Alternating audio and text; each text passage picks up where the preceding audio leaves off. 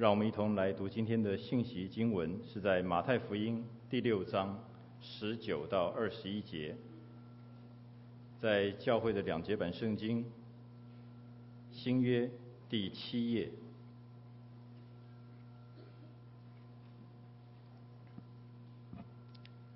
马太福音十第六章十九到二十一节，请容我读，各位请听。马太福音第六章十九节：不要为自己积攒财宝在地上，地上有虫子咬，能嗅坏；也有贼挖窟窿来偷。只要积攒财宝在天上，天上没有虫子咬，不能朽坏。也没有贼挖窟窿来偷，因为你的财宝在哪里，你的心也在那里。我们请康牧师传信息。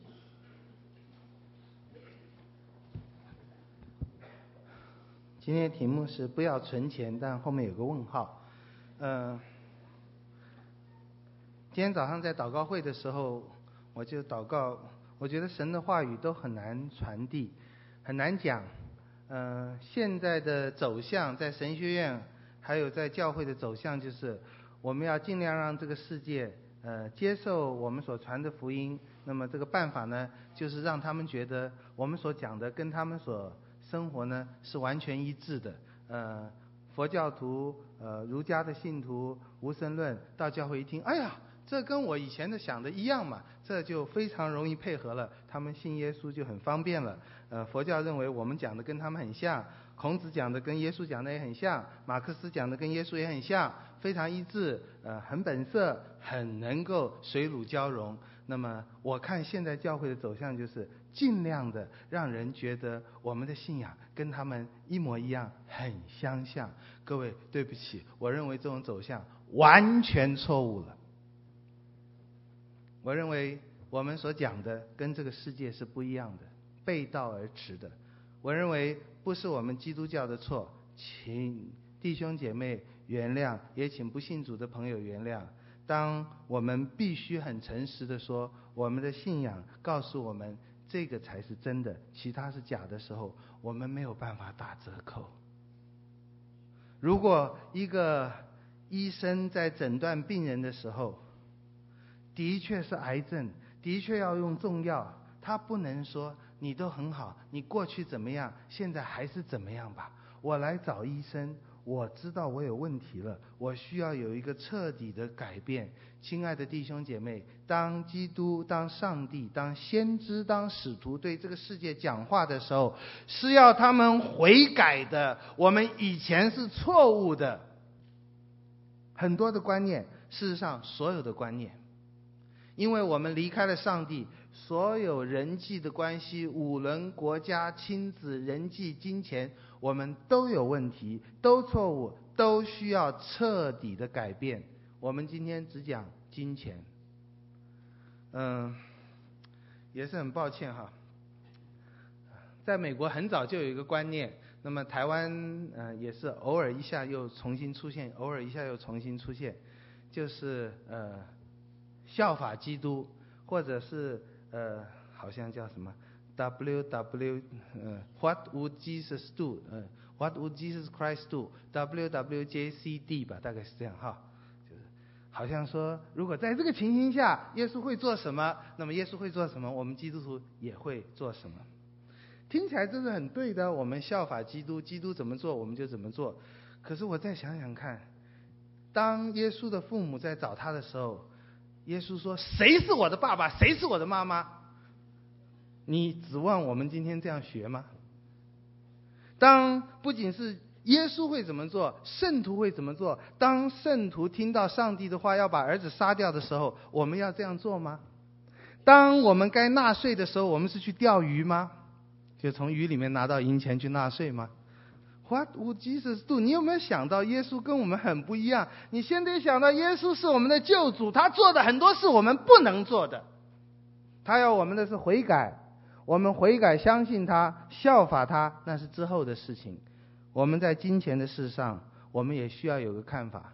今天不管是金钱，是两性关系，许多的事，我们都尽量的世俗化，淡化福音的特色。我认为我们不可以这样做。让我们来想想看，金钱是怎么样？不要为自己积攒财宝在地上。今天我们我知道我们当中有很多理财专家，甚至是会上电视的，是在报纸上金融界的名人。那么今天耶稣很破天荒的也告诉我们如何投资，如何理财。我们等一下就会看到。我们在讲投资理财之前，我们先看看耶稣这样提的背景是怎么样。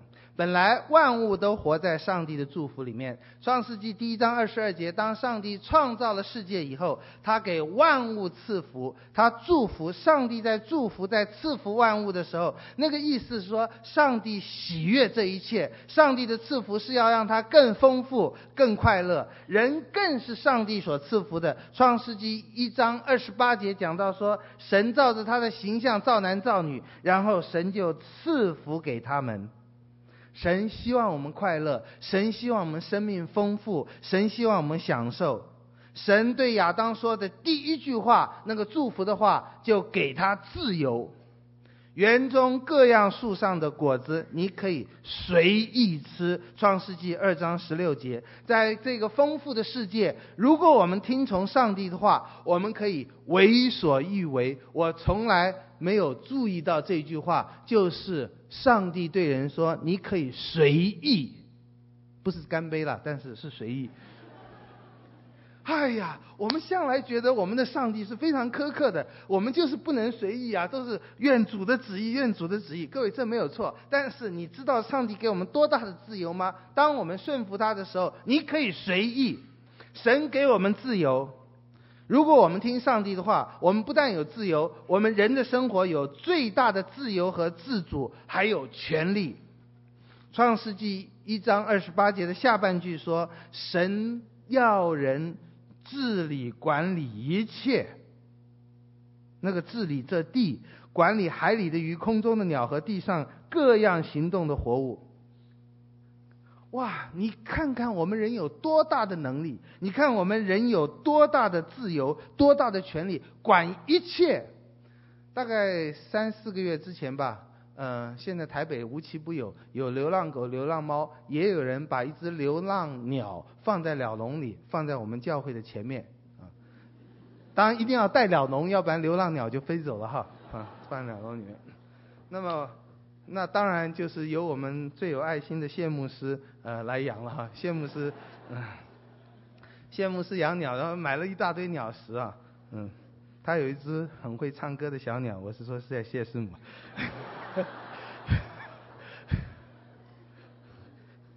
那么，哎呀，我们连一只鸟都不会养哎，我们就放后面那个停车场那边。谢牧师想嘛，在鸟笼里面又喂得很好，结果大概第三天，我们就发生发现惨剧，那个鸟笼被猫推下去，然后猫把那个门打开，就是它用爪子把门打开，然后伸进去把鸟抓出来吃掉了，羽毛散的到处都是。空中的飞鸟我们没办法管理，地上的猫我们也没办法管理，一只鸟我们都照顾不好。原来是可以的，当谢牧师照顾他那只会唱歌的鸟是照顾的非常的好，连我们都可以享受到谢师母指挥的歌声也这么多小鸟也很好听了。哎呀，我们在信靠主的情形下，我们有好大的自由自主和权利能力。你们治理一切，神根本没有规定我们要怎么管怎么治，你们有自由。那有一个前提，你们听我的话。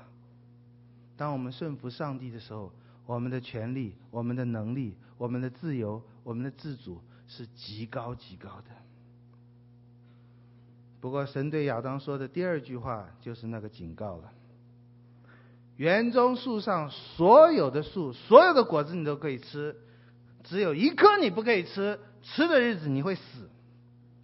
祝福、自由、权利、生命，都只有在神的权柄之下才有。如果我们不信靠顺服神，这些都会失去，那就是死亡。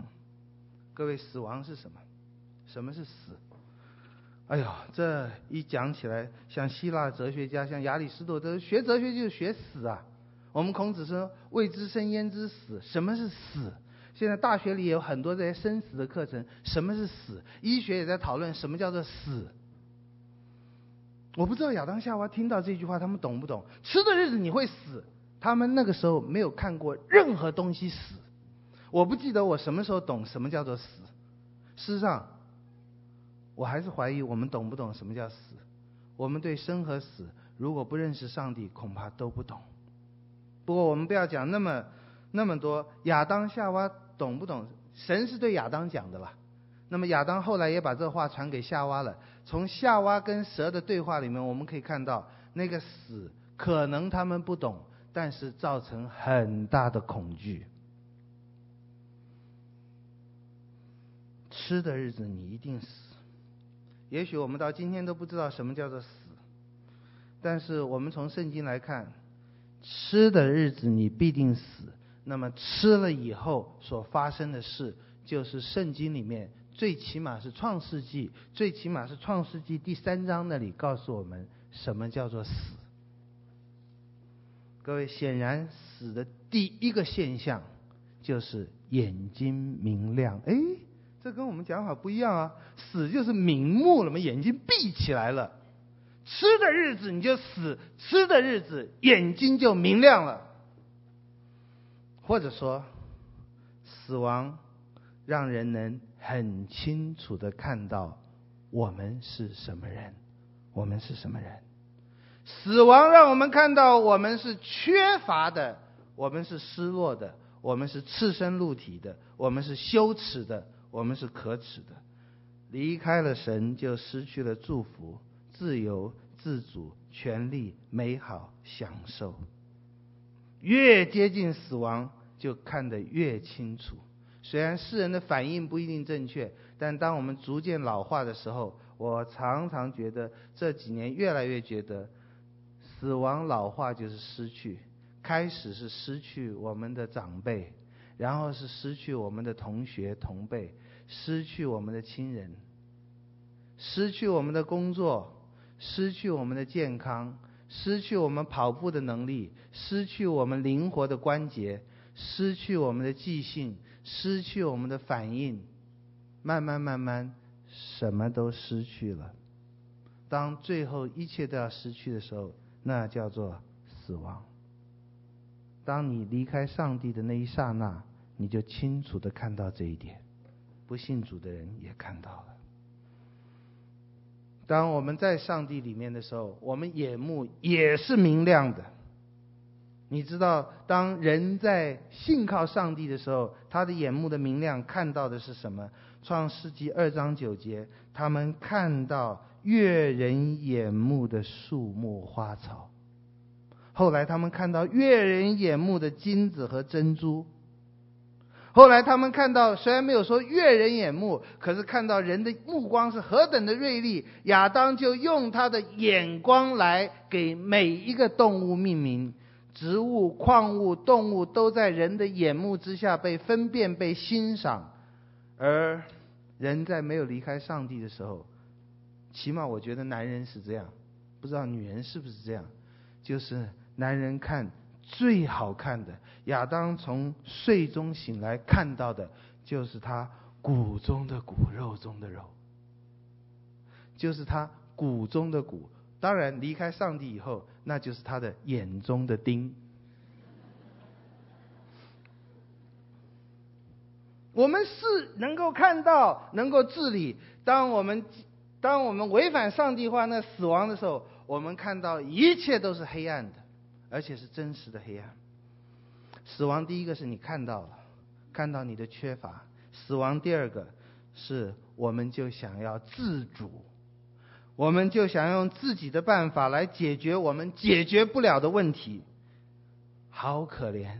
我们用无花果树来遮盖我们的赤身露体。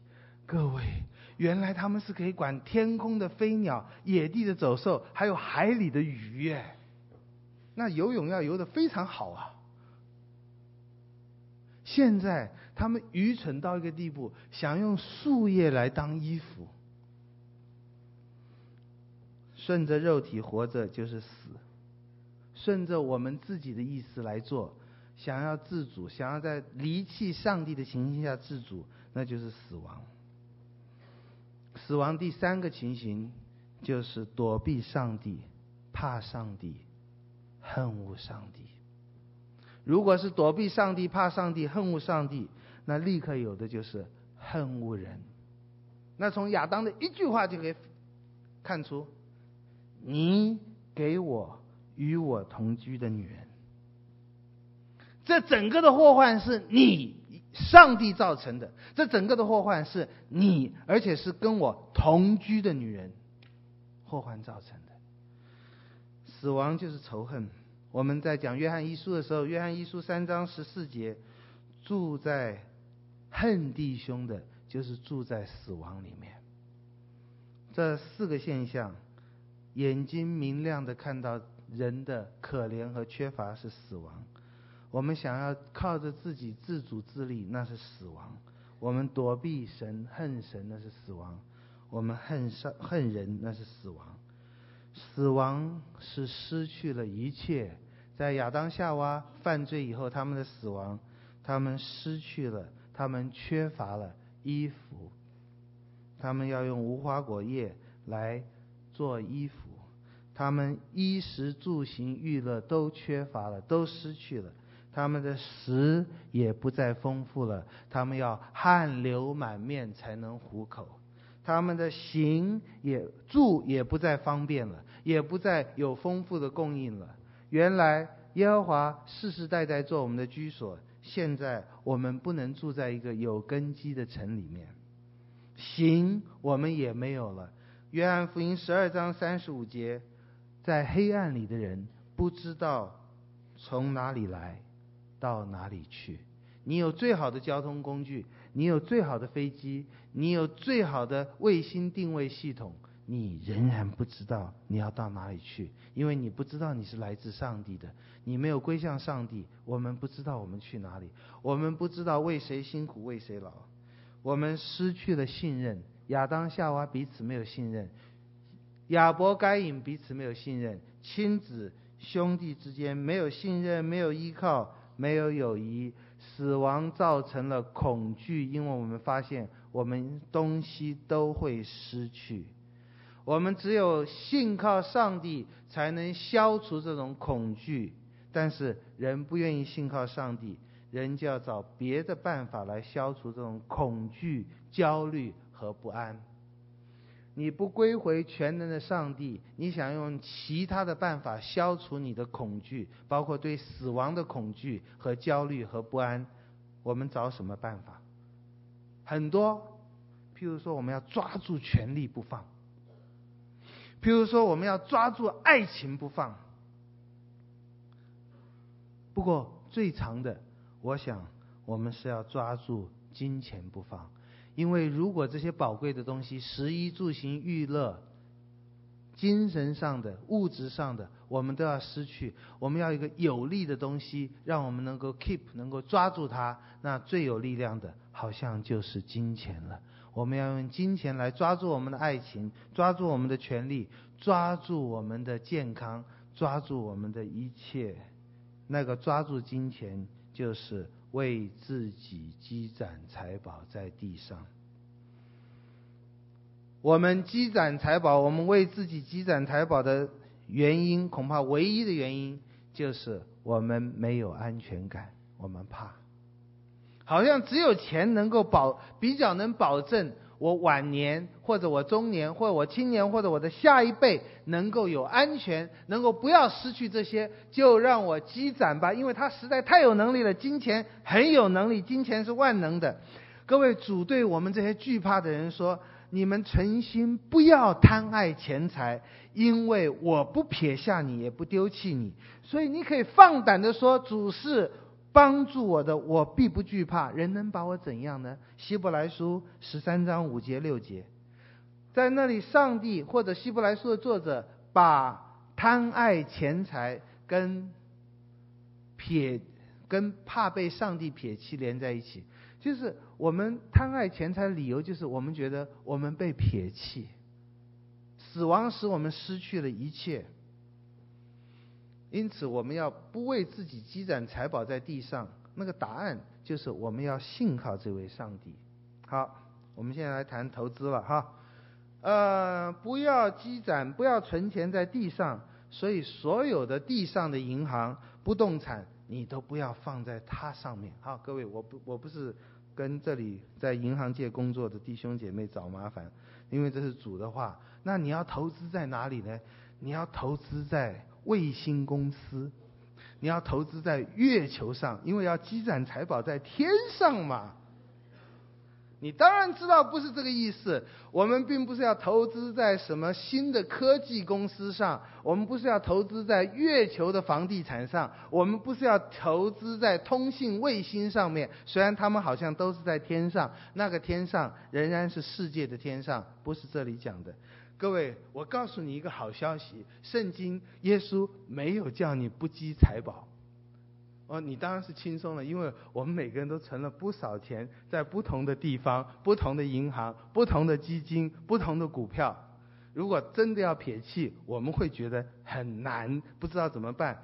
不仅是撇弃很难，而且是再存到什么地方，我们不知道。各位，你再看圣经。不是要你不存财宝，是为自己存财宝在地上，那是不对的。什么叫做为自己存财宝在地上？我看最好的解释就是一个对上帝没有信心的存钱。我我我觉得那个信心实在是一切一切问题的答案。我们可不可以忧愁？我们可不可以发怒？我们可不可以害怕？我发现这些情绪在圣经里，通通不一定是负面的。有至于死的忧愁，有不至于死的忧愁。忧愁，圣灵都会替我们担忧，我们怎么可以说没有忧愁？神都会愤怒，我们怎么可以说不可以有愤怒？所有的情绪，如果要是对的，必须是出自信心的。当然，你可以用其他方式来讲，出自对上帝的认识的，出自恩典的，出自圣灵的都可以。不过，我觉得最普遍的、最容易了解的就是出自信心的。存钱也是一样，不管是存钱或者存其他的东西，错误的就是没有信心的存，正确的就是有信心的存。存钱在天上就是有信心的积财，存钱在地上。就是不思念天上的事，只思念地上的事。像哥罗西书三章二节，不相信神，我们只想抓住那些看得到、摸得到的东西。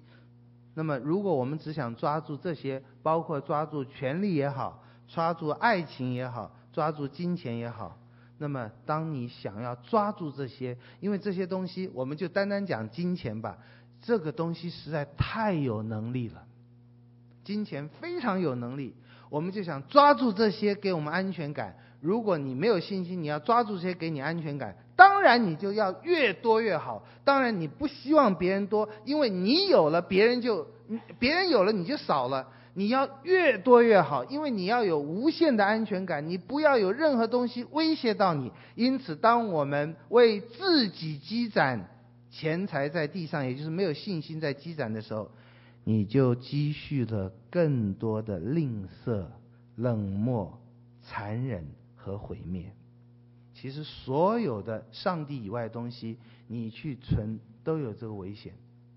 权力也是这样，权力会叫你腐化的；学问也是一样，学问会叫你自高自大的。这些东西都是好东西，它一旦被你抓着不放，变成你安全感、信靠的对象。那就危险了。那个我没有看过《Lord of Rings》这个电影啊，我我怀疑他拍的会好，因为这个电影的原著是有很强烈的基督教的色彩，里面这凡是有基督教色彩的东西，一拍成电影恐怕都会淡化，那整个的电影就没有任何的意义了。在那个电影里面讲到那个 ring 那个戒指有极大的力量。可是，所有拥有它的人都会被那个 ring，被那个力量所 corrupt，会把它把你让你堕落。的确，所有的受造物，所有我们所喜爱的受造物，金钱、知识、权力、美丽，这些 power 都会叫我们堕落。不过，我们今天不去谈别的，我们只谈金钱。当雅各书第五章第三节责备一些有钱的基督徒的时候说：“你们只知道积攒钱财，亏欠别人的工钱。”哦，这个不是什么马克思主义作者写的，好像我看啊，从古到今，特别是从十九世纪以后哈，像 Charles Dickens 啊，像美国的这些 John Steinbeck，还有最近过世的那个 Arthur Miller 这些人。都很喜欢责备资本家，责备有钱人，说他们剥削工人，说他们自肥。我自己觉得他们批评很多现象是对的，可是他们解决的方法是错的，而且他们的态度是非常的伪善。这些人常常自己在出版商或资本家底下养得肥肥胖胖的，然后呢，却在说人家这不对那不对，好像要减轻一点自己良心的负担。我觉得很虚伪。好，不过我的重点不在这里。我们看到好多，的确他们在描述。呃，有钱的人或者对贫穷人的剥削，那是很多。但是我们不必想资本家，我们不必想帝国主义，我们想想我们自己，我们想想我们基督徒就是一样。路加福音十六章讲到那个财主和拉撒路，我们曾经讲过，你在积攒越来越多的钱财，要让自己有更多的安全感和快乐的时候，的确可以积攒更多的冷漠和残忍。那个财主可以冷漠残忍到他欢欢喜喜的吃喝，而一个乞丐在桌子底下被狗来舔他身上的疮，吃他桌子上掉下来的东西，他无动于衷。啊，他那么残忍吗？各位，我们的残忍有没有有没有少一点呢？我常常觉得我们今天对太劳非劳的态度并不是那么客气。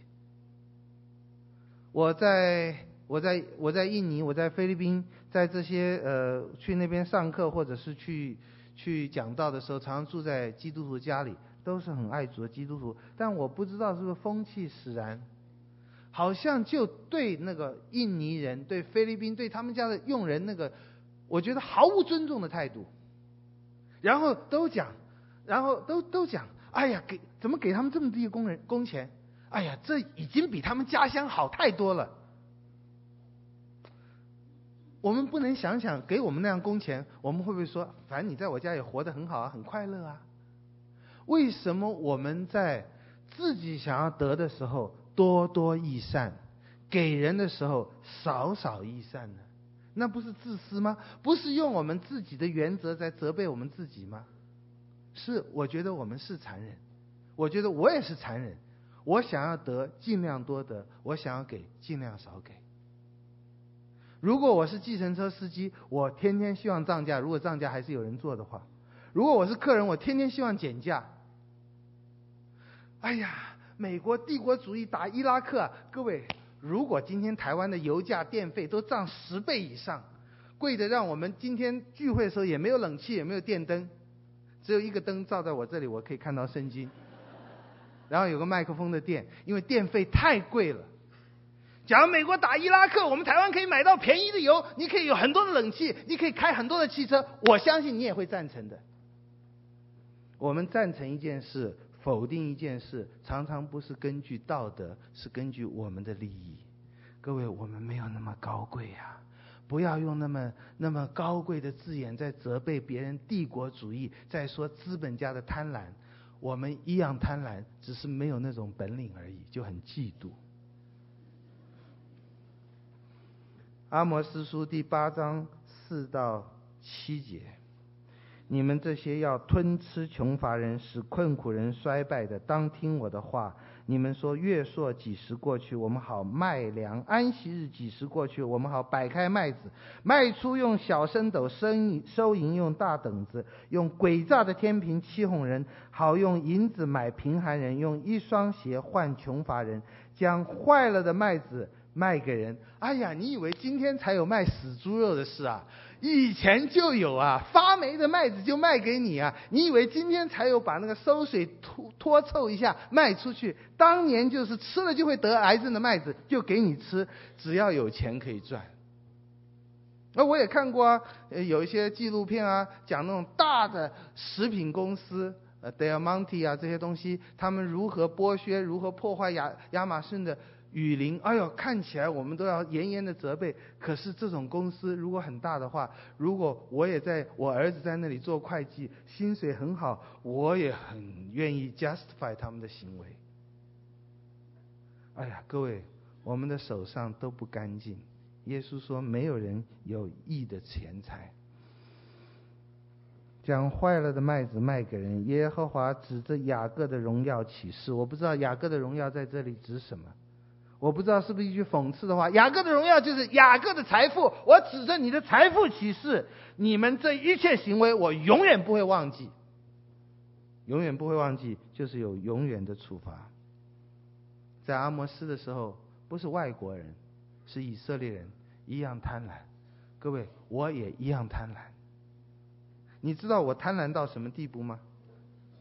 我从来不会抢银行，我从来不会呃赌博，但我很有幻想力，我很喜欢幻想。我常常在想，如果像电影上发生的，有人抢银行，一个运钞车，然后开到某个荒山野地，然后翻车掉下去了，然后警察再也找不到了。然后有一天我郊游跑到山顶，哎，一看，哎呀，这么多钱，那都是我的，哎呀，那就太棒了。我比抢银行的人还坏，抢银行的人冒生命危险抢，我连生命危险都不要，捡现成的。我们都贪，好，我贪婪，我贪婪，有利可图。那个呃，莎士比亚写的《Richard the Third》里面讲到，那个国王买两个凶手去杀他自己的弟弟，那凶手说，哎呀。两个人就在谈，不应该做这个事啊，不好啊。另外一个凶手就说：“你忘记那个赏金有多大吗？”他说：“啊，我现在忘记了。”各位给的钱够多，我们大概良心的声音就会很小很小，多到一个地步，良心心就没有了。阿摩斯书第六章四到六节：你们躺卧在象牙床上。书生在榻上吃群中的羊羔，棚里的牛犊，弹琴鼓瑟，唱消闲的歌曲，为自己制造乐器，如同大卫所造的。以大碗喝酒，用上等的油抹身，却不为约瑟的苦难担忧。我们可以非常的残忍。当我们没有信心，没有从上帝那里得到的恩典的时候，我们积攒了钱财，就积攒了吝啬、冷漠、残忍。个人是这样，国家也是这样。以赛亚书十章六节讲到亚述抢财为掳物，夺货为掠物，将百姓践踏，像街上的泥土一样。那鸿书三章九节，亚述所积蓄的财物是无穷的，华美的宝物是无数的。国家、民族、个人、公司，当我们不在上帝的手里的时候。我们都因为安全感不够，我们就要积更多、更多、更多、更多的结果，就积了更多的吝啬、冷漠、残忍和毁灭。当我们为自己积攒钱财在地上的时候，也就是没有信心的积攒的时候，我们也积攒了愚昧。这也是不信主的人也都知道。为富不仁，大家会讲；利令智昏，大家也会讲。为什么这么笨？因为想到的都是钱。路加福音十二章二十一节有一个无知的财主，他很有智慧，但是因为他在积攒钱财的时候太有智慧了，他就变成最没有智慧。就他积了一大堆，到最后他积的最多的时候，他死掉了。你积的要给谁呀？可是这个问题每个人都会回答：我积的要给谁呀？不知道。你当然说我急着就给我儿子啊。但是，如果你越有钱，大概越发现，还没有死的时候，这儿子就因为钱太多是败家子了。如果死了以后，不知道要败到什么地步。你真的给了儿子吗？儿子很快就给了那个女人，那个女人很快就给了他的情夫，他的情夫很快就给了赌场，赌场很快就给了黑道，黑道很快就给了呃贩卖毒品的，贩卖毒品的很很快又给了呃转来转去。好像那个积财宝的人自己完全没有享受到，得到钱的人也没有享受到。就像传道书第二章十八节开始讲的话：“我恨恶一切的劳碌，就是我在日光之下的劳碌，因为我得来的必留给我以后的人。那人是智慧，是愚昧，谁能知道？他竟要管理我劳碌所得的，就是我在日光之下用智慧所得的。故此，我转想我在日光之下所劳碌的一切工作，心便绝望，因为我用智慧、知识、灵巧所劳碌得来的，却要留给未曾劳碌的人。在日光之下劳碌累心，在他一切劳碌上得着什么呢？因为他日日忧虑，他的劳苦成为愁烦。连夜间心也不安，存了很多，但是给谁他也不知道。总之不是他自己。这么聪明的人存了这么多，却不能享受，那积蓄越多就是越多的愚昧。但是最可怜的是，积蓄不仅是造成了积蓄了很多的残忍，积蓄了很多的愚昧。积蓄钱财原来的目的就是给我们安全感，但积蓄钱财的结果就是我们更恐惧，没有安全感。那就是耶稣说的：你积蓄越多的钱，你就越怕，怕虫会咬，怕贼来偷，怕贬值，怕越有这些越害怕。箴言二十三章第五节说：钱财会长翅膀飞去的。各位，我们我们我们等一下再会讲，我们也在一再讲钱财、学问这些都很好的东西。你没有信靠上帝，你把它当一个安全感的来源，当做上帝，你只会越存越痛苦，越存越残忍，越存越愚昧，越存越害怕。啊，你们看这些电影，我想都很多。越有钱，我们要有越好的那个保安设备。越有钱，你的钱越多，要越在像很多的这个西方的金融机构，就叫 security，安全的地方，trust 可以信靠的地方。哎，我们不是看够多的电影吗？你把它放在最安全的地方，总有那些聪明绝顶的人像虫一样来吃。哇啊，那个那个那些电影，我想有些是夸张，有些不是夸张。哎呀，需要那些聪明绝顶的人来吗？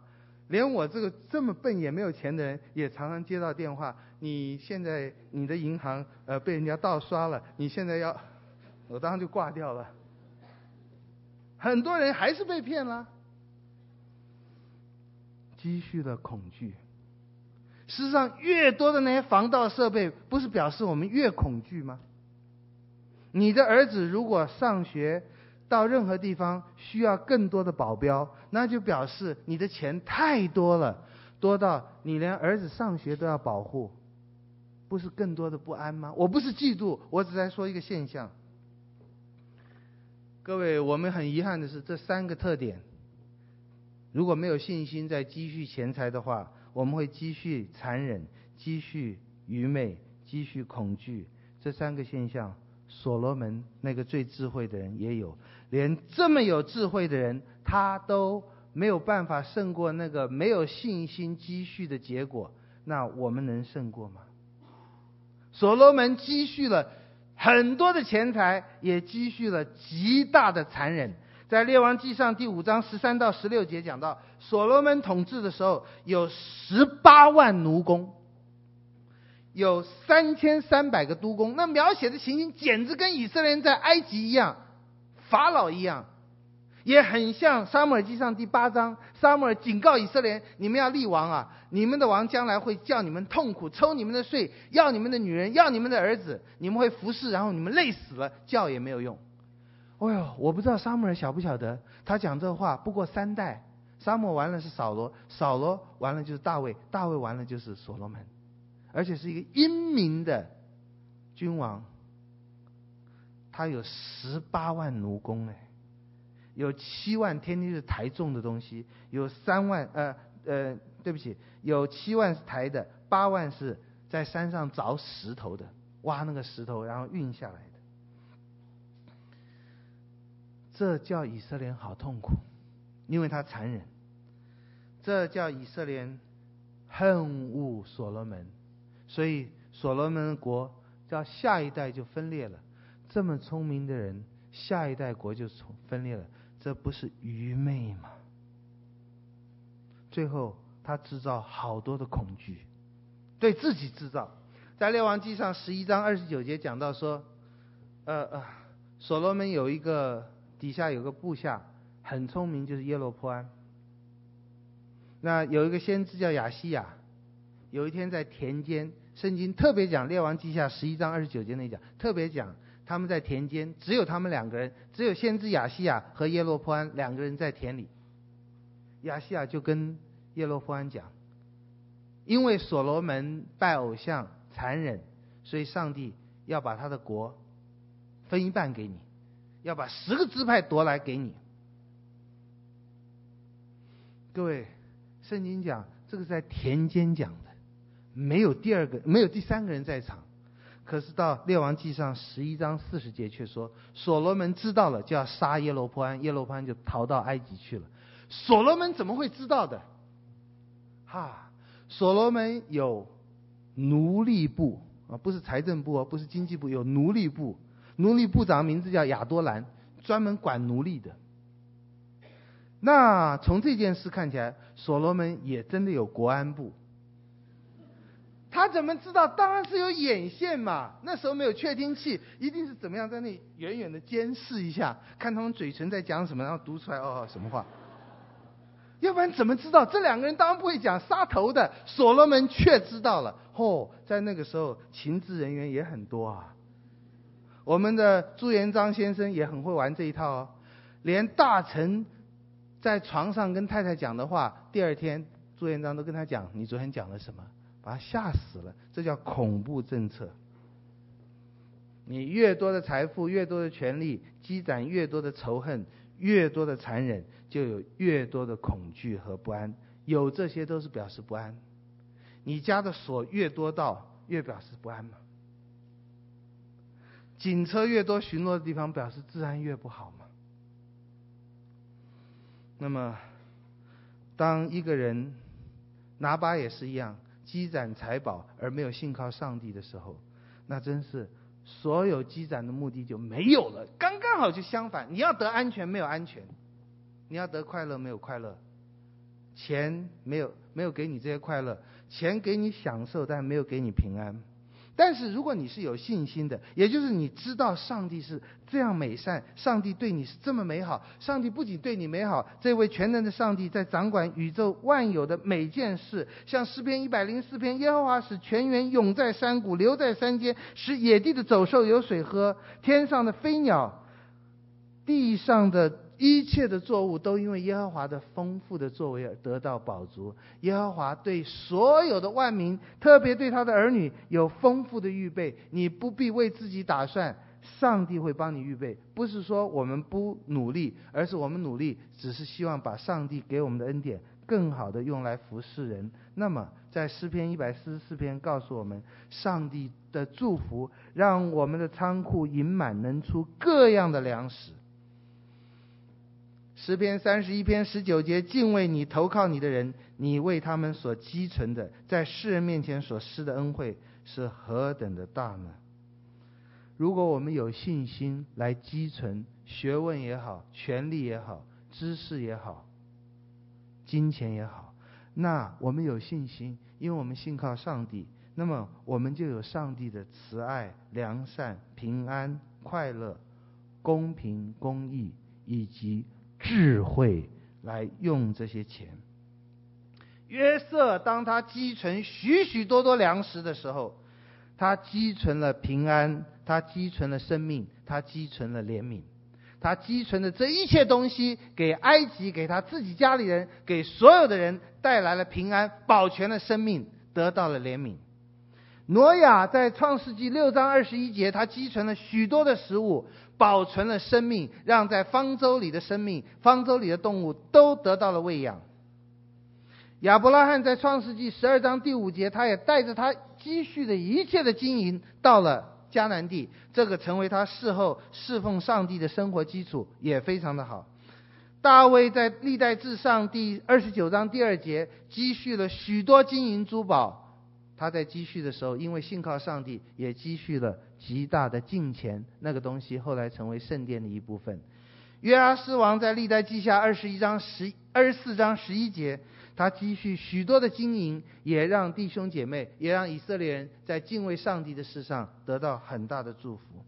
啊，弟兄姐妹，我们信靠上帝，愿上帝使我们所积蓄的一切，成为自己和个人许多人的祝福。生命记十四章二十八节，每逢三年的末一年，你要将本年的土产十分之一都取出来，积存在你的城中，在你城里无业无份的利未人和你城里寄居的，并孤儿寡妇都可以来吃。这样，耶和华你的神必在你手里所办的一切事上赐福于你。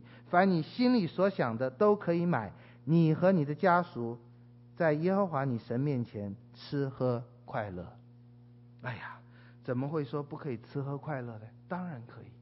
怎么可以？怎么不可以说你的富裕一定不好呢？